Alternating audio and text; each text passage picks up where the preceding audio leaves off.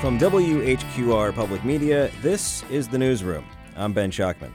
On today's show, we'll look back at 2021 with my colleagues, the talented journalists who make up our news team Kelly Kenoyer, Rachel Keith, Cami Mojica, and Ashley Brown. They each have their own unique perspective on this past year, and I suppose those conversations got me reflective on what I thought about the year. It's been a difficult year, difficult to sum up, difficult to describe, although I've heard plenty of colorful attempts, like the slowest moving train wreck of all times, the radioactive dumpster fire of the apocalypse, and of course, 2020 Part 2 The Revenge. And many of our big stories this year were carryovers, or some might say hangovers, from 2022. There was, of course, the hospital sale, approved at the end of the year last year by county commissioners. By joining our hospital with Novant, we are securing health care for generations to come. We are promising a better quality of life, more access to care, greater innovation and technology, enhanced academic experiences, and less health disparities. We are guaranteeing safe, high quality, cost effective care for every person. But with lingering concerns about the 1.25 billion with a B billion dollar community endowment, which, for one thing, was set up by the county as a private entity, immune from sunshine laws and public scrutiny. Tied to the vote today is the structure of the Community Foundation that will be funded with $1.25 billion of taxpayer money. As the bylaws are currently written, I cannot accept putting control of that money into the hands of a private foundation. The sale of New Hanover Regional Medical Center to Novant Health was actually finalized this year. Yeah, this year after Attorney General Josh Stein cleared the sale and made a few tweaks to that $1.25 billion community endowment. That's what we heard from a lot of people in New Hanover County was they wanted to make sure that this $1.2 billion foundation served them. We negotiated a number of provisions to enhance that. But there were still questions about how, and just as importantly, where the money would be spent. What we learned is that the endowment has been tasked from New Hanover County to spend that money inside New Hanover County lines, essentially. Now, that presents an interesting question for rural communities because half of the hospital's patient base comes from outside of New Hanover County, um, and roughly half the revenue does as well. We're not blind to the fact that um, what happens here, um, you know, overflows. And the other thing is, I think five years from now, we don't want this to be the perfect place to live, surrounded by nothing but poverty and need. And then there's masks. We've put them on and taken them off and put them on and taken them off again. And whenever the issue comes up, there's been strong support and vocal pushback. While we'll continue to need to wear masks and maintain six feet of distance, lower risk settings can open further, while higher risk settings really must maintain caution. In order to be accurate and fair to the residents of New Hanover County, there should be a specific time period for reevaluation of this rule. I propose 30-day intervals. All right. I have comparisons. Uh, it is not a perfect solution. Terrible solution. And mask wearing alone will not end this pandemic. But it will, it will help. Yeah, prove it. The increasing number of the issue has been particularly divisive when it comes to children. That's where the science on mask wearing was the least compelling and where frustration seemed to get really intense. Children, particularly younger children, continue to be less likely to get and spread COVID 19 than adults. When children do get COVID 19, most have very mild illness. Only in very rare instances have children developed severe symptoms. But that's not the only tough issue facing the school board, which at one point this summer actually melted down as the passions over masks, critical race theory, school segregation, and other issues seemed to boil over. They've been here for hours, some of them. Yeah. Really, you have.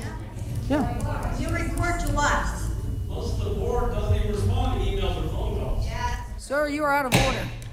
Please maintain some level of decorum. This is not a battle zone. This is a Board of Education meeting.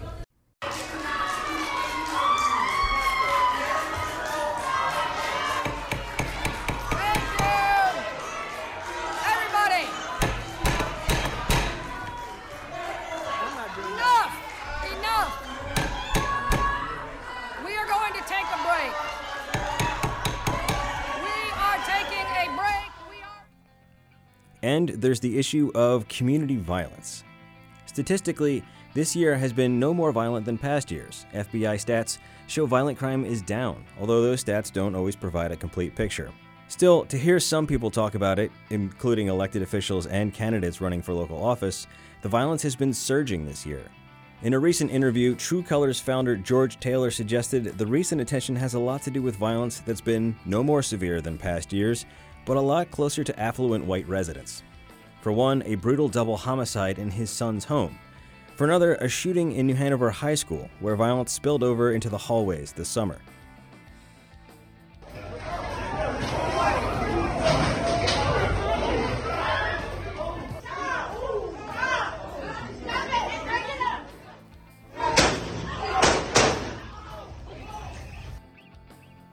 Unfortunately, shootings happen all the time, especially in low income neighborhoods, where, as District Attorney Ben David is often quick to point out, it's not just the perpetrators who are low income minorities, but more importantly, the victims.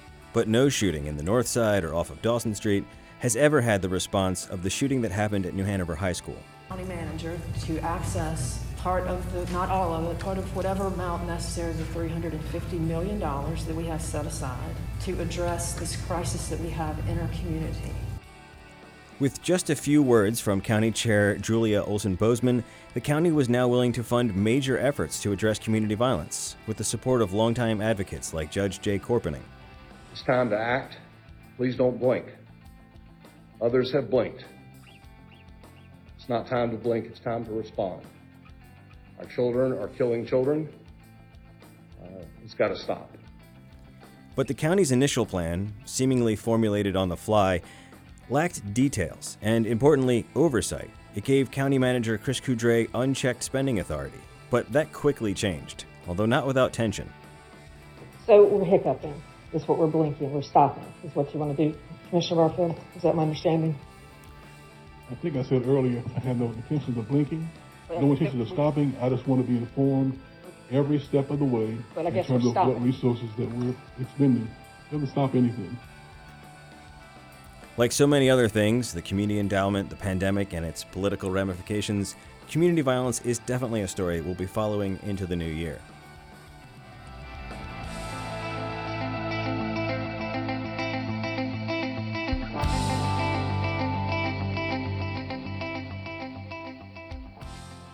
All right, well, joining me now to look back over this, let's just say, challenging year is WHQR investigative reporter Kelly Kenoyer. Kelly joined the HQR news team in April, coming all the way from Oregon. Kelly, thanks for being here. Um, man, it's uh, it's been a year. Oh, yes. it has been a year. Um, so tell me a little bit about, about some of your favorite stories from this past year.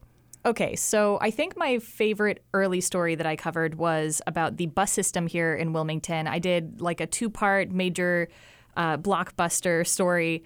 Uh, and that ran on the newsroom together. And basically, it, it just was about how Wave Transit has struggled historically and what it could look like in the future if it got significant funding from the proposed quarter cent sales tax.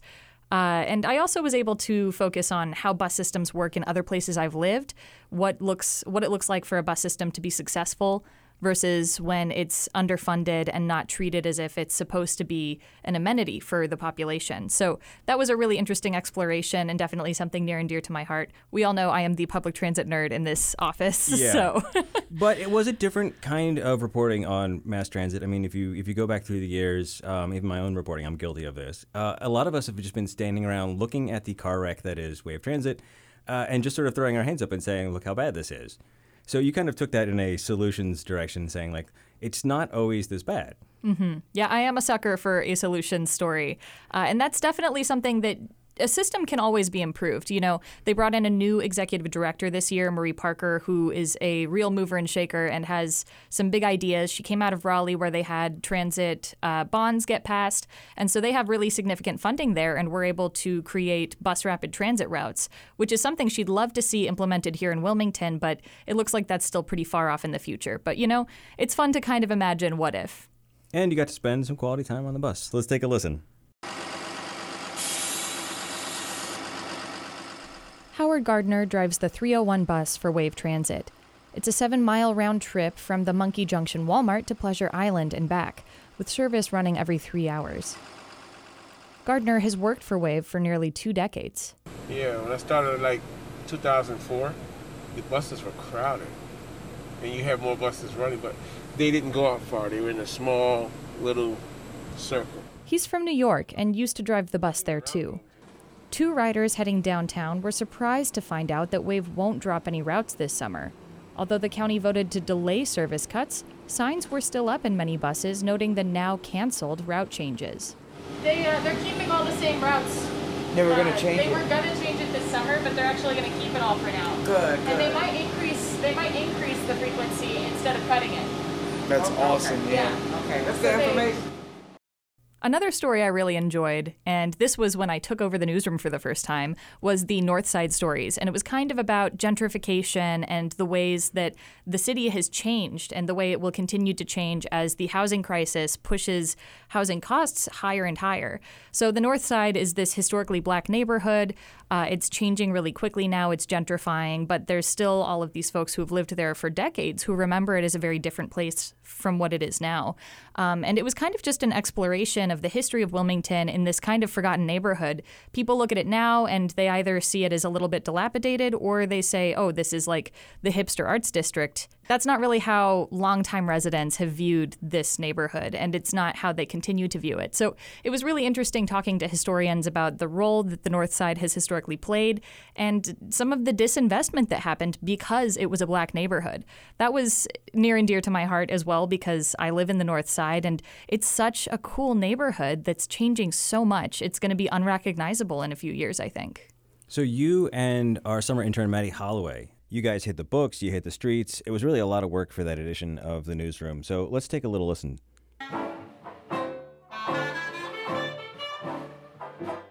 Maddie and I took several hours to do research at the Carolina Room of the New Hanover County Regional Library. It's where all the local history books, newspaper clippings, and other local artifacts are kept. Oh, and this one was talking about doing repairs on black housing. We were digging for um, clues.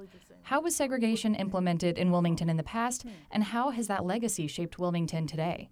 Well, to start off, parts of the city were surprisingly integrated right after slavery ended. So take it back into the 1800s. And what's interesting is that this Brooklyn community was mixed. That's Cynthia Brown, the historian for St. Stephen AME Church in Brooklyn Arts District, formerly known as Brooklyn Heights. It was a diverse community.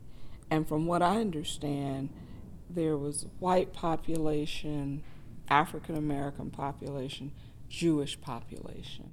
Yeah, it was really interesting. And I think part of the reason I thought it was important was because the comprehensive plan for the city of Wilmington uh, is going to add a lot of density in the north side. And it's a good location for that to happen because having more walkable streets is something that's really good to have close to downtown. But it means that there's these larger buildings, these big apartments, these big townhouses going up next to these older historic homes.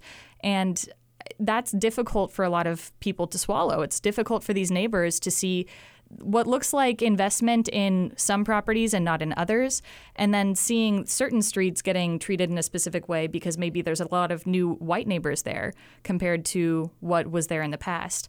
Uh, but it, it, it does seem like the city is interested in investing in the north side eventually. They put a plan together in 2004 where they were going to try and improve it, make it so that it was a more walkable street, but really a grocery store is going to be the thing that makes a big difference up there. Yeah, I mean, w- when you talk to longtime residents, they they'll always talk about the A and P that used to be. And you kind of gauge, you know, how long someone's really been in the neighborhood by whether or not they remember being there. Yeah, absolutely. So more, more recently, I think uh, we can't really not talk about the Wilmington Housing Authority. Mm-hmm. Uh, this has been a big one. Um, you know, your your work kind of drove the bus on this. Um, you know, I it, it's been recent enough. I think people remember what's going on. Let's talk a little bit about what we still need to dig into. Oh, man. Well, for those who don't recall, the Wilmington Housing Authority has a severe mold crisis going on. Hundreds, well, more than 100 families are out of their homes right now because they have severe mold that is encroaching in their homes, and so they're living in hotel rooms. Uh, we're still following how long people are going to be out of their homes, and it looks like it could be at least a year before this is resolved I guess in the long term, what we're kind of looking at is how on earth this happened. Some of the leadership that's left the Wilmington Housing Authority, we have a lot of questions for them and accountability. I mean, what can be done to hold people accountable who've now abandoned this institution after driving it into the ground? Yeah, absolutely. And um, I, I, can say there's a there's a great big stay tuned on that one. Yes. okay, so what else are you looking? Maybe less depressing. What else are you looking forward to in 2022? Uh, I think that the housing bond story is going to be a major one to follow. Uh, we've been following it since I got here in April. I've been here less than a year, but it's uh, it's been a major element of my coverage of the city and the county. So the housing bond and the uh, public transportation sales tax that I mentioned earlier, the quarter cent sales tax, those are both potentially going to end up on the ballot for next year for the election, but we're still waiting to see whether the county is going to vote both of those through or not. Uh, it's become more controversial more recently when it previously seemed like a shoe in. So that'll be one to follow, especially early in the next year. And then if they do get on the ballot, or if one of them gets on the ballot, we'll closely follow whether it's going to be successful. Yeah, absolutely. And I think, you know, this would be the culmination of at least five years mm-hmm. of uh, a lot of false starts, a lot of committees, a lot of subcommittees. So I'm, I'm curious to see, you know, it put in the hands of the people and just you know see how they vote. Yeah, I mean, housing is at nearly a crisis point in Wilmington. I've seen housing that's truly in a crisis in Oregon, in Portland. I mean, if you have any friends who have ever visited Oregon, I'm sure they've told you about the homelessness crisis that is there. And it's because the housing shortage is so severe. We're expecting to have a deficit of 10,000 homes for the neediest people in Wilmington in the next 10 years. And that to me sounds like a brewing crisis. So it'll be very interesting to see if that gets addressed in the next year or not. All right. Well, Kelly Kenoyer, thanks so much for being with us. But before we go, I, I really don't think we can end this segment without talking about probably your finest journalistic work of the last year. Yes, absolutely. I went and covered a little garden story at the Arboretum, and I got to have the best journalistic experience of my life in putting together a lovely audio story about a rain garden that involves Plinko, and it's just my favorite sound of all time. Let's play the clip. Learning is often better with a game, and that's certainly true when it comes to native plants. So Wilmington's booth at the Native Plant Festival was complete with Plinko. Yeah. All right. See where it lands. Alrighty. Rain garden. So what is a rain garden? I love that little plinkety plinkety plinkety. it's just a delight when you can put together a story that sounds really charming, and this was that story for me. And sometimes you need a break from the heavy stuff. You do, you do, and we have a lot of it here. and we have a lot of it here, and we'll have a lot of it next year. All right, Kelly Kenoyer, thank you so much. Thanks, Ben.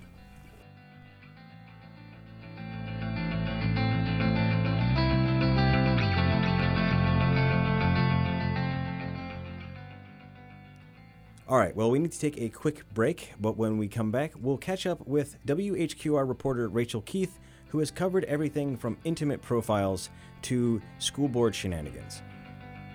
You're listening to The Newsroom from WHQR Public Media. Please stay with us.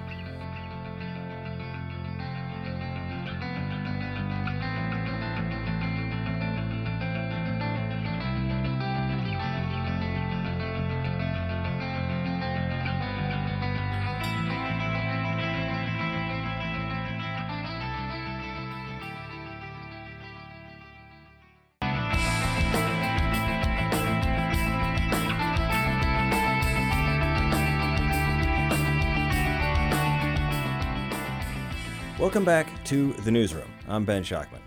Later on today's show, we'll hear from the latest additions to the HQR Newsroom, Cami Mojica and Ashley Brown.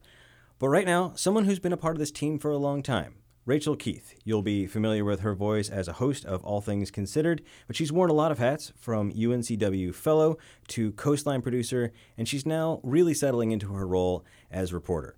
Rachel, thanks so much for being with us. Thank you, Ben. So it's been a year Yes. it's been quite a year. And I wanted to talk about, you know, some of the pieces that have really stuck with you. Mm-hmm. Uh, and I know one of those has to be the, the story of Jeremy Owens.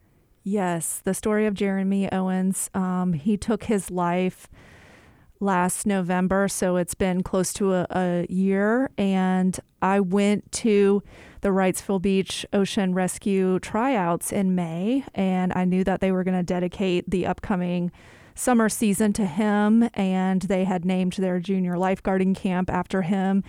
And I just wanted to view the the scene, who came out, what they were going to say about him. And I was just really proud of this story because it showed how much he affected the community. And I was very lucky to actually talk to his mom and his dad. They were there and they gave me such candid interviews. I really wasn't expecting that. So she remembered when he first tried out a long time ago. And then he t- she talked to me about his death. And that's a really difficult topic. I mean, it's never fun to talk about someone passing away, but when someone takes their own life, it's incredibly difficult. And, you know, we struggle a little bit with a decision about whether or not to include um, this quote. You want to listen to it right now? Yeah, let's go ahead. One of the warning signs, according to the American Foundation of Suicide Prevention, is calling people to say goodbye. Jeremy did that with some of his friends and his mom before he died. And he said, Mom, um, I want you to know how much I love you. And I'm coming home today. I'll see you tonight. Okay? I'll see you tonight. He said, Mom, I don't think I'm going to make it this time. I said, Jeremy, you hang on. We're going to make it. It's going to be okay. We're going to make it. He said, No, Mom, what I want you to know is that I'm at peace now. That was the best gift he could give me. So that's obviously that's Jeremy's mother talking about him, and you know, what was some of the concerns you had about including this? Yeah, it was really it was really powerful and he said goodbye to her and she was at peace. I know that she's not, you know, she misses him every day and she's making mental health a priority in her life that we should all be kind to one another because we never know the impact of our words. But it was a really hard, it was such a heartfelt thing that she shared with me and that I ultimately shared with the community that we have to move on, unfortunately, when our, they're always with us, but when our loved ones pass away. Yeah, and of course, we didn't want to, you know, valorize or encourage anyone to, you know, do anything that would be like self harm, but at the same time, we wanted to be true to the story. And, and I think you were. Thank you. And I think it gave her closure um, to some degree. And, you know, but she's still out there. She misses him every day. I remember when she said she couldn't m- listen to music for such a long time, but his loss is deeply felt by his parents and then people in the community. Yeah, well, it was it was a great piece, I thought, and um, a little bit of um, you know a change of pace from you.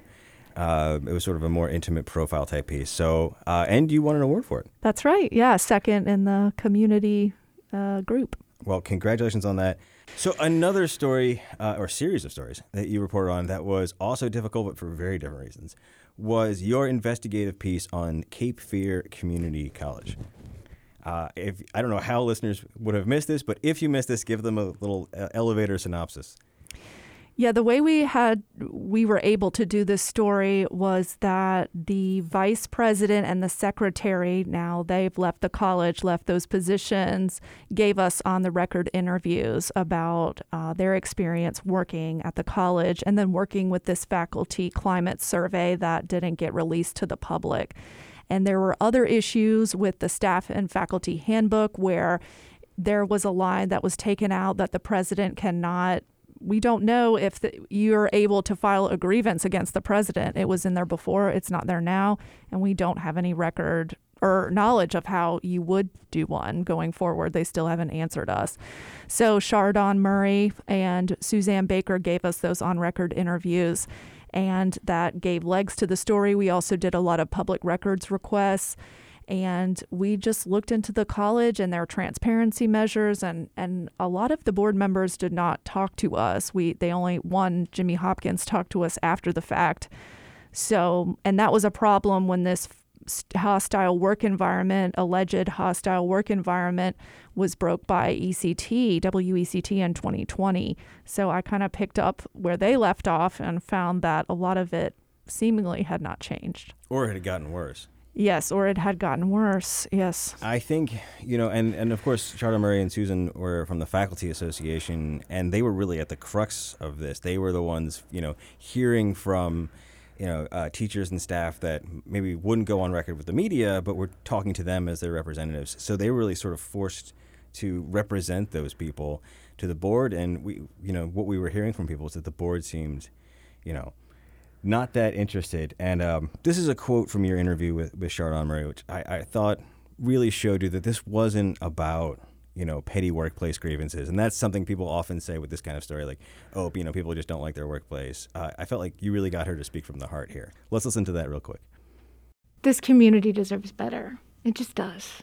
Our students deserve better because this affects everybody. And it's not just faculty being whiny we also know that on several occasions, President Morton has said he didn't want the release of this faculty survey because of COVID. And at this last, at the September Board of Trustees meeting, I was there, and the Board of Trustees members, Dolores Rhodes and Jonathan Barfield, were, were pushing him to do this survey, and he seemed defensive about it but ultimately toward the end it looked like he was going to do it.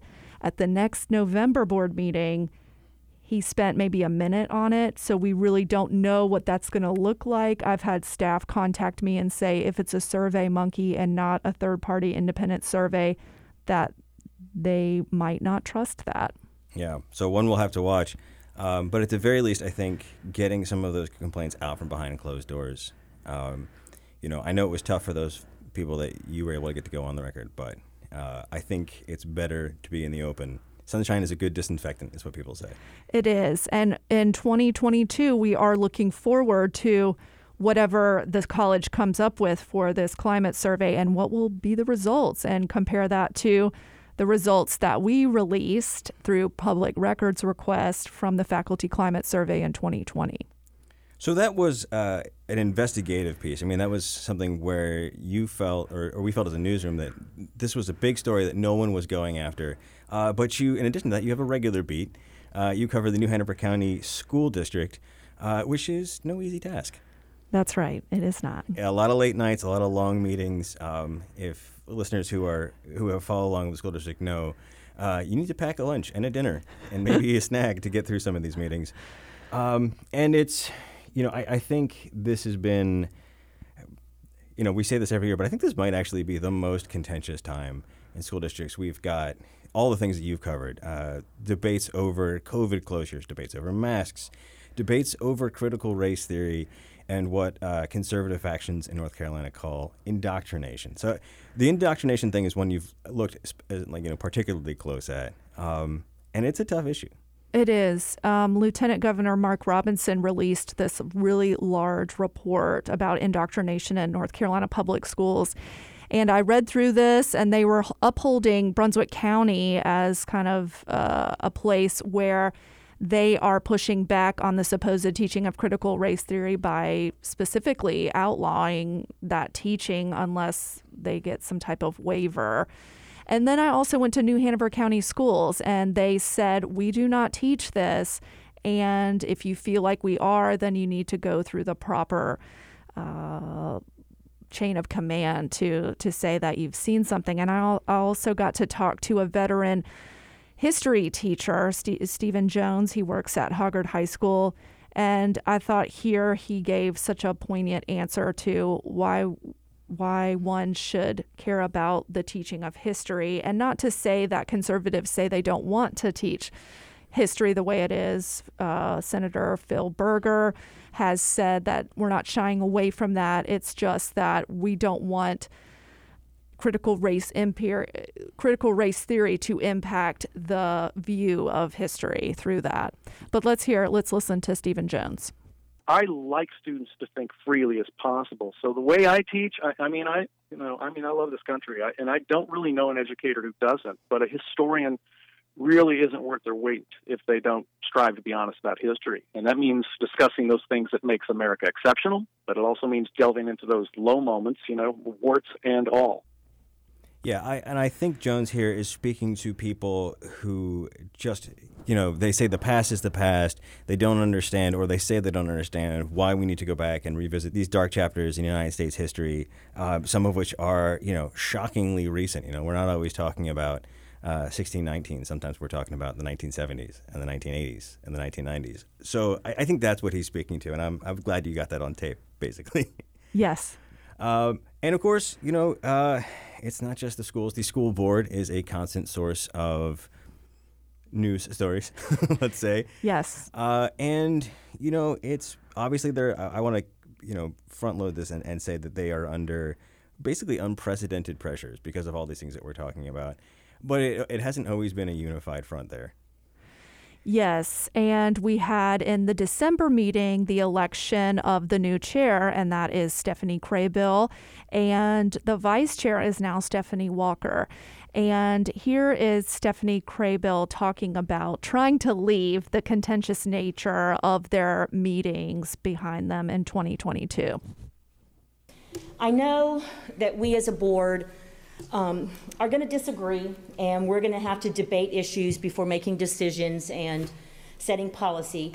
But I don't want us to be disagreeable as we do that. So um, I'm going to work really hard, and um, Stephanie's going to work really hard with me um, to do that so that we can be professional and supportive of each other, um, knowing that we have the opportunity now and the responsibility to model good behavior that's um, for our students and our staff and our communities. So um, it will be a challenge, but we, we are up for it. And this is, of course, a, a, board that has seen, you know, infighting. It's also seen meetings completely collapse due to the utterly chaotic behavior of the, the audience. Um, it's been a tough time. I, I do hope that they uh, can find enough common ground to run the school district because keep in mind, on top of you know, indoctrination and masks and COVID and, you know, and the, the transgender uh, athletics considerations. On top of all of that, there's still a school district to run. There's still multiple lawsuits. I mean, there's a lot. Um, and speaking of all that, uh, I know you'll be covering the school district into 2022. What are some of the things you're looking forward to? Yeah, so I followed earlier in the year the development of the Title IX survey, and those results should be out in the new year. So I'm looking forward to that. They also did their own climate survey for the staff and for the teachers. So those results will be out. I'm interested to see what they say. I covered two teacher assistance rallies, and they are asking for a $17 an hour minimum wage. And Dr. Foust is the superintendent of New Hanover County Schools is saying this will have to be a local ask if they're going to get that. Uh, according to the most recent New Hanover County Commission meeting on the 20th of December, they said they're probably not going to increase that per student uh, $3,500 that they established last year. They're not going to use that as a base going forward, is what they've said. It might even go down. Yes, and I know that Dr. Foust said that he also had commissioned a salary study, and that he said will be due out in February. So that will be interesting to see what what those results come back as. So, and then we also know that they have about eighty-four million dollars in federal relief money that we don't know how they're going to spend going forward. So how will they spend that in the new year? And again, going back to Kraybill's uh, moving forward decree, we'll say, um, will that play out in 2022? Will we see the members disagree amicably? That will be something that we that I will be watching for because I think the public has a hard time following different points of view when they're just picking at each other and using ad hominem attacks instead of actually debating the issues. Yeah, and of course, you just had a three part series on um, opioids in our area, including some questions about how things are going with the healing place. I know that's uh, a story you'll be following in the new year, and uh, and all the stuff that we can't see coming yet. That's right. We're ready. All right. well, Rachel Keith, thank you so much for being with us. Thank you.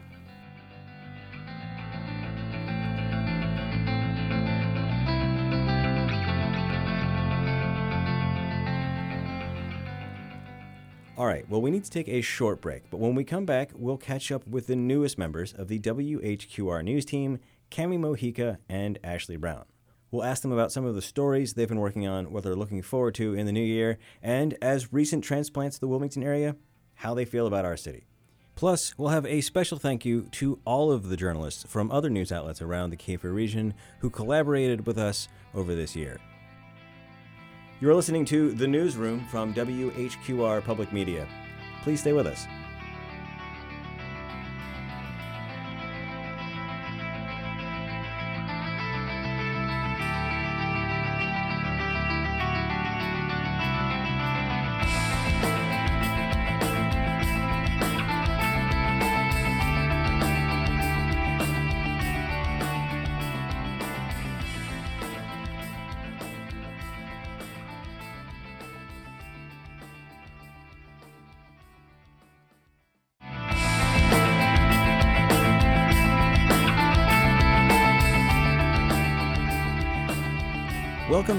To the newsroom.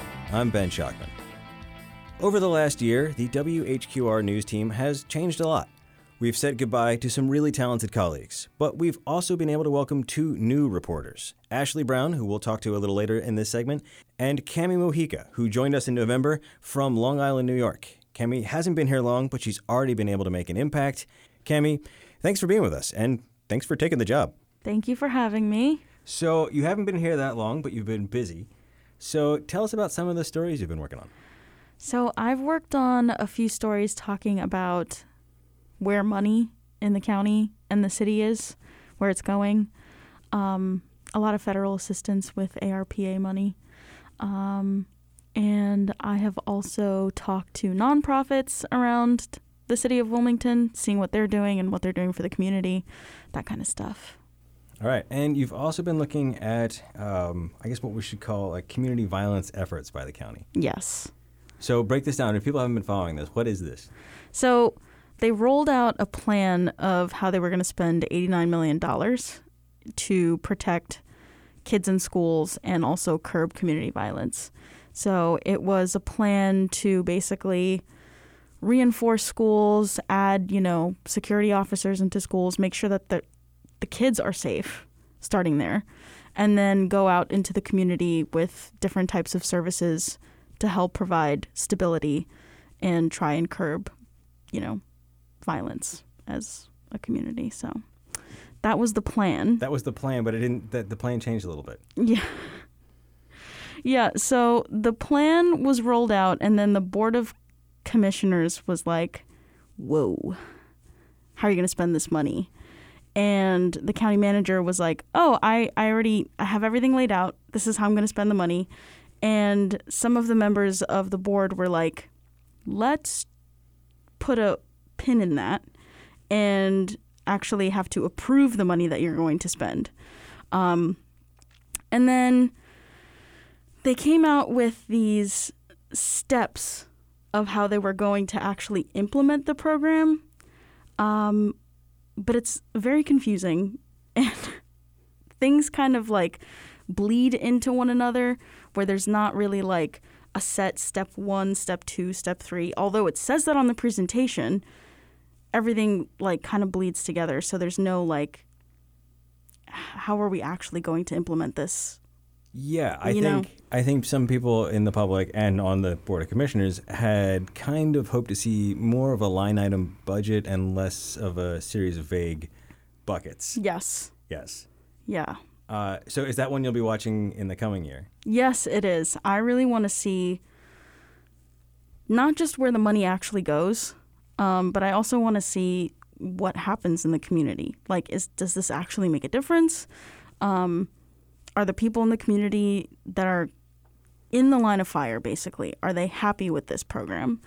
Do they think it's going to work? Do they think it's going to do anything? Um, and I also want to see how it affects the schools and how it affects kids in New Hanover County. That's a big one. I know we've heard uh, from a number of parents who have some concerns of turning schools into, uh, I don't know, armored fortresses. Yeah. Yeah, they talked about hardscaping schools, which basically means they would put fences around schools and metal detectors, uh, you know, armed security officers, school security officers is what they're calling them, um, And people just don't seem to be happy with that as a solution because it feels like you know, I was talking to one of my friends about this, and he was like, it feels like they're treating the symptoms rather than actually going to the root of the problem and solving that. I have heard uh, similar things from other public leaders, so that's going to be one we're going to have to watch. Yes. For sure. Um, all right, so before I let you go, uh, you, like me, are a Yankee down here from up north. Uh, what do you think of Wilmington? I really like it. The pace of living here is very, very different. Um, I'm not a city girl in all of its glory, but I basically grew up in the city um, on weekends, and my family, half of my family's in Queens. So coming to Wilmington has been interesting, but in a good way. And people are very nice down here. And so you know, I'm getting called darling and baby all the time, and I'm like, oh. I will say I get the finger less here than I got in New York City. Yeah, exactly. Yeah. All right. Well, Cami Mojica, look forward to more work from you in 2022. Thanks so much for coming by. Thank you very much. I'm very excited. All right.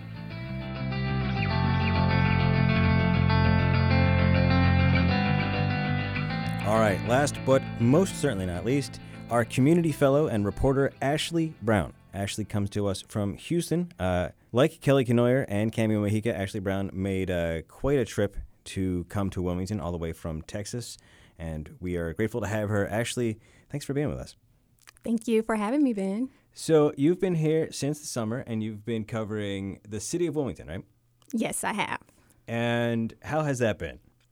That has been very interesting because I'm new to covering, you know, anything dealing with the city, but you learn a lot about how things work in your city, like how government funding, you know, goes and how they go about building new restaurants, building new apartments and different things that you never knew. The outside looking in, we're just like, "Oh, they're building all this stuff."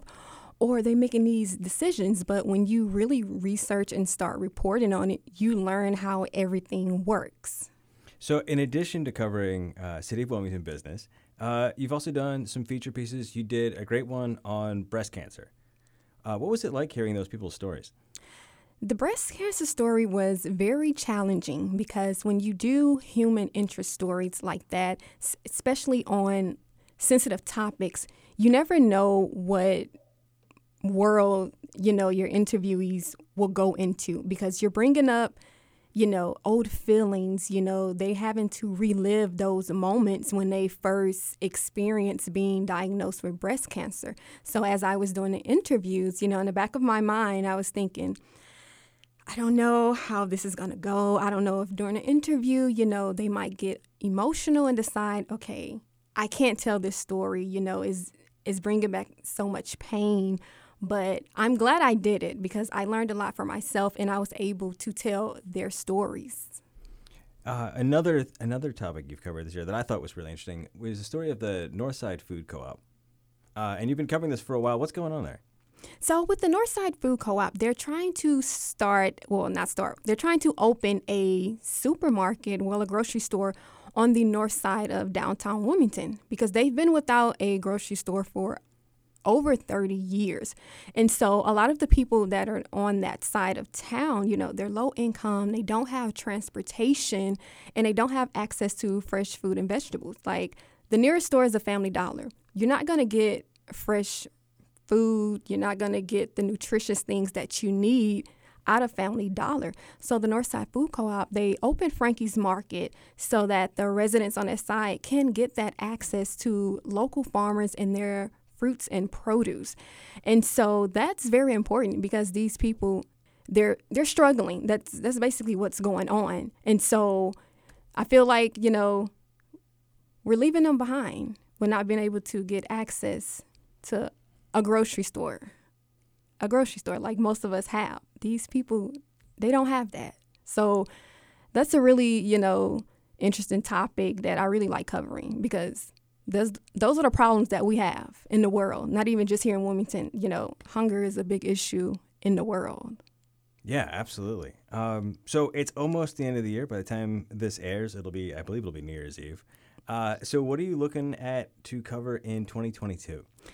So 2022, hopefully I'm able to cover more community stories. You know, since starting, you know, doing my community coverage, you know, I've really liked learning about this community here in in Wilmington. You know, I've learned so much about this community. You know, before moving here, I've never heard of Wilmington, North Carolina.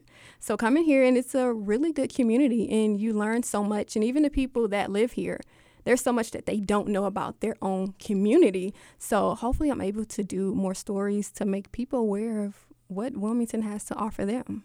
Well, we're glad you're here to cover those stories. Uh, before we let you go, um, you know, you've been here for a while. What are your What are your thoughts on Wilmington?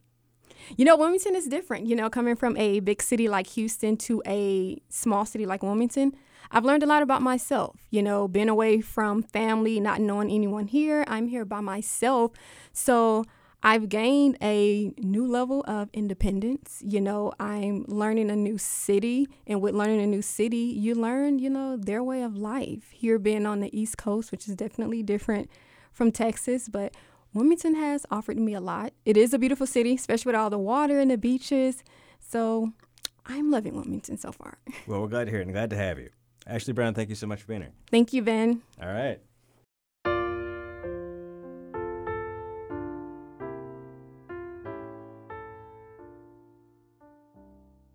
Okay, well, before we end this year end edition of the newsroom, there are a few other people we should mention. The journalists who have collaborated with us here at WHQR throughout the year. It's no secret that local journalism is imperiled. As my old boss at Port City Daily, Tom Davis, once told me, unless we start doing something new and fast, local news is, well, let's just say it's in trouble. I don't have all the answers. But I'm pretty sure that whatever the way forward for local news is, it involves collaborations. That's been one of my main takeaways from my conversations with Shannan Bowen, who runs the NC Local News Workshop, something you'll be hearing more about in the next year. But for now, let's just say we're trying to save local news by tearing down some of the walls that, for a long time, have isolated news outlets instead of letting them work together. So, in that spirit, I've got some year end gratitude to share. My thanks to Johanna Still, who you heard at the beginning of this program talking about whether or not the $1.25 billion Community Foundation was leaving behind rural communities. Joe and I work together at Port City Daily, and I look forward to more good work from her at her new gig at the Wilmington Business Journal, and we hope to have her back on the show soon. Thanks to Preston Lennon, who's always game to break down a complicated story over a drink. This year, he shared his in depth reporting on beach renourishment with us and joined us for our Reporters Roundtable to break down the 2020 municipal election. Also, thanks to fellow Port City Daily journalist Alex Sands Williams, who appeared on the first edition of the newsroom and has been turning out dogged work on the education system, and we hope to have her on again soon. Thanks to Carolina Public Press's Jordan Wilkie, who has been covering, among other things, the North Carolina criminal justice system and attempts to reform it, and he's always happy to share that work with us. Thanks to Star News reporter John Staton for sharing his behind the scenes look at how Wilmington's Confederate statues came down and former Star News alum Scott Nunn, who will be contributing to WHQR on a regular basis as a freelance reporter. Scott knows this city better than a lot of people, and it's just a fact. A lot of newsrooms struggle with keeping institutional knowledge alive, so we're glad to be able to tap into Scott's. Kevin Maurer, a freelance journalist who also works at Cape Fear Collective, was a major part of our investigative series into the mold crisis at the Wilmington Housing Authority. But he also helped us with the profile of Creekwood and an upcoming project on Houston Moore. In fact, we hope to do a lot more work together. And thanks to our media partners at WECT Brad Myers for keeping the door open, John Evans for appearing on the first edition of The Newsroom, Ashley Kozakowski for sharing her insights into the legal system with me and helping me take on the Wilmington Police Department to get some pretty important video revealed, and McAdams for helping us tell the story of Cape Fear Community College, and my friend Fran Weller for coming on the show and opening up about her experiences in the journalism business. Thank you for helping us take things to the next level. And of course, thanks to my longtime colleague, friend of the show, and co podcaster, Michael Prats. You can catch much more from us on our podcast, Port City Politics, in the new year, and our New Year special is out now. All right, that's just about all the time we have for this edition of The Newsroom. My thanks again to WHQR's news team, Rachel Keith, Kelly Kenoyer, Ashley Brown, and Cami Mojica. and our technical team, Ken Campbell and Jonathan Furnell.